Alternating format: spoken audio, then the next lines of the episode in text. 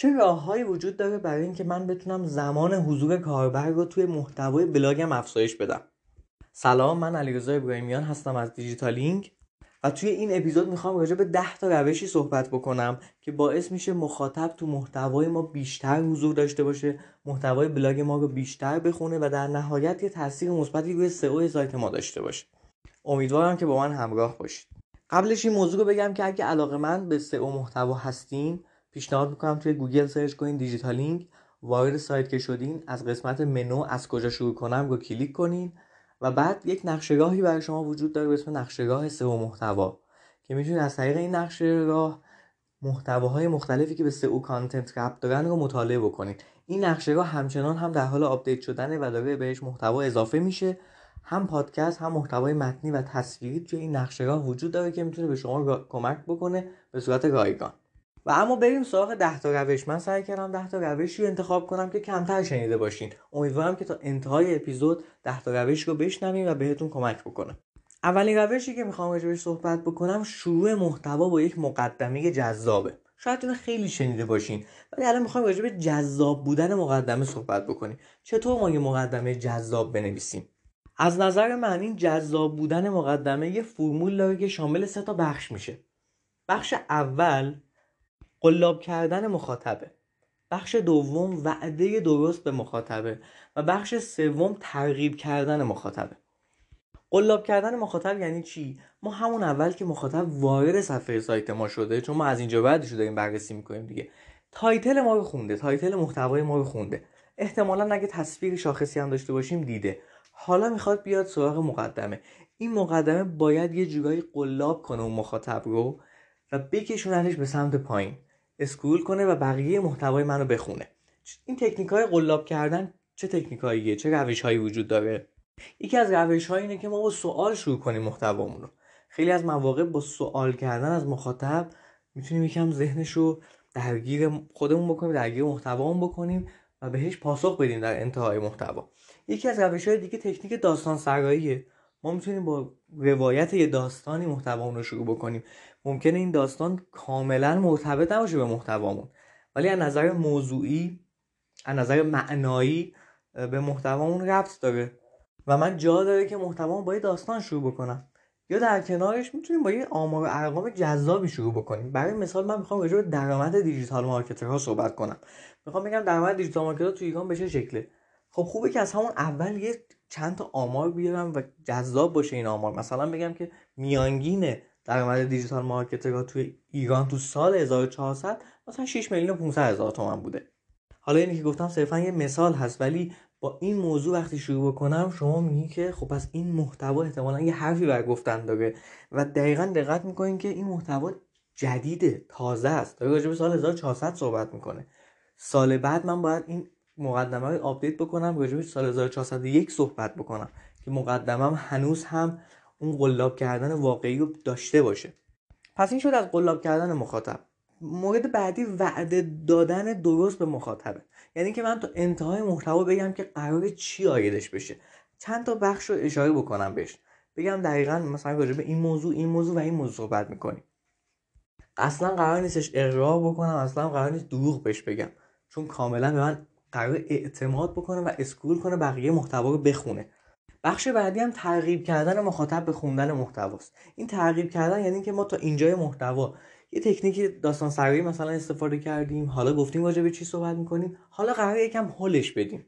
مثلا همین الان همین ابتدای این اپیزود این پادکست من اومدم گفتم که من می‌خوام راجع به 10 تا روش صحبت بکنم. امیدوارم که تا انتهای 10 تا روش همراه من باشید. من تقریبا شبیه به همین رو می‌تونم توی محتوای متنی به کار ببرم. ترغیبش بکنم که تا انتها همراه ما باشه برای اینکه گفتم بهش چی آیدش میشه. این شد روش اول. روش دوم استفاده کردن از بخش های محتوایی مفید و به دور از هاشی است. بخش محتوایی یعنی چی؟ یعنی به هر حال محتوای من شامل پاراگراف های مختلفی میشه. راجع به موضوعاتی که به موضوع اصلیم ربط داره قرار صحبت بکنم. من قرار نیست خیلی برم وارد حاشیه بشم. قرار نیست محتوایی به ارائه بدم که مفید نباشه. ما خیلی از مواقع برای اینکه تعداد کلماتمون زیاد بشه میایم محتوای غیر مفید استفاده می‌کنیم. اینو در نظر داشته باشیم من اصلا راجع به این صحبت نمی کنم که محتوا اون چند کلمه باشه یا کوتاه صحبت بکنیم مختصر صحبت کنیم. نه من قرار راجع به این صحبت کنم که مفید صحبت کنیم. محتوای ما قرار یک ارزشی خلق کنه. اگر می‌خوایم یه محتوای 5000 کلمه بنویسیم بنویسیم. ولی در نظر داشته باشیم که چقدر این محتوا و کلماتی که ما داریم استفاده می‌کنیم پاراگرافایی که داریم استفاده می‌کنیم مفیده و چقدر وارد حاشیه شدیم. چون این رو مخاطب خوب تشخیص میده. وقتی خوب تشخیص بده اینطور نبینینش که بیشتر تو محتوای من میمونه. ممکن از محتوای من فراری بشه. من باید تلاش بکنم که مخاطب رو جذب کنم. ممکنه با این تکنیک کم مخاطب رو دفع کنم. اینو باید در نظر داشته باشیم. روش سوم روان نویسی محتوای متنی مونه ما باید تلاشمون رو بکنیم که محتوایی که نویسیم برای مخاطب روون باشه. خیلی از محتوایی که تو وب فارسی می‌بینیم ترجمه هن. ترجمه محتوا هیچ مشکلی نداره. گوگل هم باهاش هیچ مشکلی نداره. ما می‌تونیم یه محتوای روون و ترجمه شده بنویسیم. اما اینو در نظر باید داشته باشیم. چطور می‌تونیم بفهمیم که محتوامون روونه؟ بعد خودمون چندین بار بخونیمش. حتی باید با صدای بلند بخونیمش. ببینیم که چقدر یعنی خودمون بذاریم جای کاربر. چقدر این محتوا کلمات عباراتی که استفاده کردیم برای مخاطب روونه. اگه یه جاهایی داریم واقعا اصطلاحا سکته میدیم مخاطب رو. کلماتی استفاده کردیم واجه استفاده کردیم که یه ذره سخته یه ذره گنگه برای مخاطب باید تلاشمون این باشه که اونا رو روون کنیم. عبارات جایگزین استفاده کنیم. هر چقدر ما روان نویسی کار بکنیم مخاطب محتوای ما رو بیشتر میپسنده. ممکنه سایت های دیگه هم دقیقا همون نوع محتوا رو داشته باشن و ولی ترجیحش اینه که بیاد محتوای ما رو بخونه. چون روونتر نوشته شده. روش چهارمی که می‌خوام راجبش صحبت کنم قلاب کردن مخاطب با هدینگ هامونه. ما به هر حال محتوامون شامل پاراگراف های مختلف میشه. یه هدینگ اصلی داریم یه عنوان اصلی داریم یه سری زیرعنوان داریم. روی اون زیرعنوان ها هم باید کار بکنیم. کلماتی که استفاده می‌کنیم باعث میشه که مخاطب اون پاراگراف به خصوص رو بخونه. من خیلی از محتوا رو می‌بینم تو سایت های مختلف محتوای خوبی هن ولی رو هدینگاشون کار نکردن روی ساب هدینگاشون کار نکردن. من توی مقدمه گفتم که قرار مخاطب رو قلاب کنیم ولی این قلاب کردن باید تو انتها وجود داشته باشه. من تا جایی که می‌تونم باید این قلاب کردن رو داشته باشم. پس توی subheading ها هم می‌تونم ازش استفاده بکنم به خاطر این subheading ها نظر سایز از نظر متن از نظر رنگ می‌تونه متفاوت باشه با محتوای متنی من و باعث بشه که مخاطب توجه بیشتری بهش بکنه. خیلی از مخاطبا فقط scroll می‌کنن subheading ها رو می‌خونن.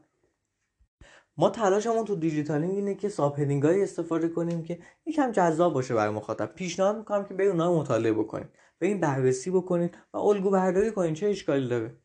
روش پنجم که خودم خیلی بهش اعتقاد دارم استفاده کردن از تصاویر اختصاصیه. خیلی از محتوا تو وب فارسی تصاویرشون دانلود شده. خیلی از تصاویری که اصلا تو محتوا استفاده شده ربطی به خود محتوا نداره. ما تلاشمون اینه که تصاویر اختصاصی بسازیم. چطور این کار می‌تونیم انجام بدیم؟ می‌تونیم یه سری تصاویر خودمون عکس برداری کنیم. اگر عکس برداری برامون سخته می‌تونیم چند تا تصویر رو با هم ترکیب کنیم و یه تصویر جدید بسازیم. خب این یه تصویر جدید ساخته شده. یه کار دیگه که می‌تونیم انجام بدیم اینه که متن رو با تصویر ادغام کنیم. روی تصویر کپشن بندازیم. این هم باز هم گوگل متوجهش میشه یه تصویر جدیده. هم برای مخاطب یه ارزشی قائل شدیم و تصویر جدید ساختیم.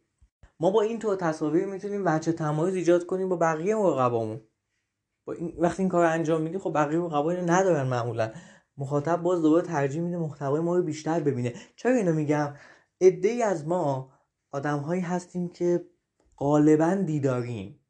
یعنی بیشتر علاقه داریم تصاویر رو ببینیم. این تصاویر می‌تونه واقعا من دیداری من خودم دیداری نیستم البته اما منی که غالبا دیداری هستم رو بیشتر جذب کنه. یادمون باشه ما دنبال این هستیم که مخاطبون رو بیشتر کنیم. پس این استفاده از کردن از تصاویر اختصاصی می‌تونه یه عده مخاطب رو پای ثابت محتوای خودمون قرار بدیم. در کنارش هم اگر واقعا تیم گرافیکی داریم اگر می‌تونیم زمان بذاریم که چه بهتر که از اینفوگرافیک استفاده کنیم. از میکرو اینفوگرافیک حتی استفاده کنیم. اینفوگرافیک های خیلی کوچیک که برای محتوای بلاگ اتفاقا خوبن. و حتی اون میکرو اینفوگرافیک ها توی social هامون هم promote کنیم و بگیم محتوای اصلی رو توی سایت می‌تونن بخونن. یعنی ما یه محتوایی رو توی بلاگمون به کار بردیم در کنارش اومدیم تو social ها هم از اون استفاده کردیم. یه جا فقط استفادهش نکردیم جاهای دیگه هم خرجش کردیم.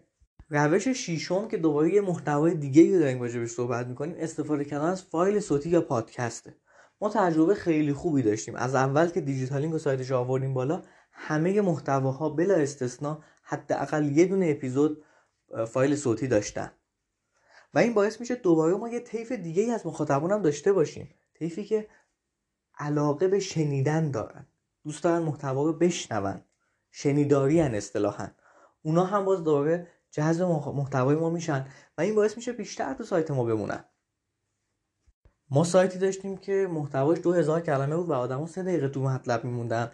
الان داریم همون دو هزار کلمه رو تقریبا با همون موضوع دقت کنید تقریبا با همون موضوع ولی با وجود محتوای فایل صوتی با وجود پادکست داریم می‌بینیم که اون دو دقیقه تبدیل شده به چهار دقیقه. حتی بعضا به پنج دقیقه هم ممکنه average time page مون تو بعضی از بازه های زمانی تو بعضی از ماه ها تو بعضی از هفته ها برسه. و دقیقا این اتفاق دو برابر شده. حالا ممکنه برای حوزه کار شما حتی بیشتر هم بشه. این هم در نظر داشته باشین تولید پادکست یا محتوای صوتی از نظر من خیلی کار سختی نیست. اگه یکم استارتش بزنیم تجربهش بکنیم متوجه میشیم که اولا خب نیاز به تجهیزات زیادی نداره که من قبلا راجبش صحبت کردم توی اپیزود پادکست چیست. دو اینکه می‌تونیم جدا از اینکه توی بلاگمون می‌ذاریم تو اپلیکیشن های پادگیر هم بذاریم. مثل همون کاری که داره دقیقا داره دیجیتالین انجام میده. وقتی شما این اپیزود رو گوش میدین ممکنه بعدا محتواش رو توی سایت هم ببینین. ولی این اپیزود مثلا ممکنه از Castbox یا اپل پادکست یا گوگل پادکست بشنوید. پس ما می‌تونیم با وجود پادکست یه رنگ و بوی دیگه ای به محتوامون بدیم. یادمون باشه که پادکست رو گوگل هم دوست داره. هم میفهمدش هم دوستش داره. حالا ممکنه به اندازه محتوای متنی درکش نکنه. ولی داره میره به اون سمت که محتوای صوتی رو هم بفهمه راجع به چی صحبت میشه. الان هم اینو متوجه میشه. یه دوره من آماده کردم دوره تولید پادکست که تمام تجربیاتم رو از تولید پادکست اونجا گفتم. اگر بیشتر می‌خوایم بدونین پیشنهاد می‌کنم که اون دوره رو تو سایت دیجیتالین دریافت بکنیم. هست. از تبلیغ بگذریم و بریم سراغ روش هفتم که مشخصا فرمت آخریه که می‌تونیم داشته باشیم. فرمت ویدیویی. فرمت ویدیویی دیگه واقعا تیر خلاصی رو زدیم و باعث میشه time on page مون خیلی بیشتر بشه. خیلی مخاطب تو سایت ما بمونه. الان با وجود اینترنت خوبی که حالا می‌تونم بگم تو ایران وجود داره و نسبت به سالهای قبل خیلی بهتر شده با وجود اینکه خب جا داره که بهتر بشه آدما بیشتر ترجیح میدن ویدیو ببینن. اینو تو شبکه های اجتماعی خیلی نشون میدن. توی اینستاگرام توی یوتیوب توی توییتر حتی ویدیوها بیشتر تماشا میشه. آمارهایی که نشون داده. پس ما اگه توی بلاگمون هم داشته باشیم احتمالا بیشتر play میشه. و از اون طرف به نوعی واقعا تیر خلاصی رو زدیم به مخاطب.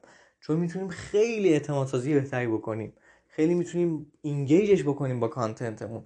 ویدیو واقعا چیزیه که اگر می‌تونیم اگر بودجهش رو داریم اگر می‌تونیم براش کار بکنیم حتما خوبه که به سمتش بریم چون چون دوباره تو جاهای مختلف می‌تونیم بذاریمش. ویدیو فقط برای بلاگمون نیست. می‌تونیم کوچیک کوچیکش کنیم تو اینستاگرام بذاریم بخشای کوچیکش رو می‌تونیم تو آپارات و یوتیوب و جاهای دیگه بذاریمش و به نوعی ویدیومون رو در جاهای دیگه توضیح یا پروموتش بکنیم. و اما روش هشتم لینک سازی درست برای مخاطب. خیلی از مواقع ما لینک سازی که تو محتوا می‌کنیم برای گوگله مشخصا می‌خوایم یکی از صفحاتمون نتیجه بگیره میایم لینک سازی انجام میدیم. من ترجیح همینه که تمام لینک هایی که میام تو محتوا می‌ذارم رو برای این بذارم با این هدف بذارم که یک مخاطب رو بیشتر تو سایتم نگه دارم. هدایتش کنم به یک صفحه دیگه ای پس کاری که انجام میدم اینه که ترغیب می‌کنم به اینکه کلیک کنه.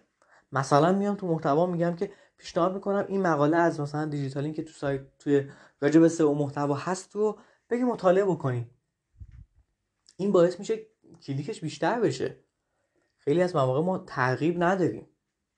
حتی خیلی از مواقع لینک هایی که میدیم مثلا ارتباط مشخصی نداره به موضوع محتوا. چون کلمه استفاده شده اومدیم استفادهش کردیم پس لینک سازی درسته که می‌تونه زمان کاربر رو توی سایتمون افزایش بده. نه لینک سازی زیاد.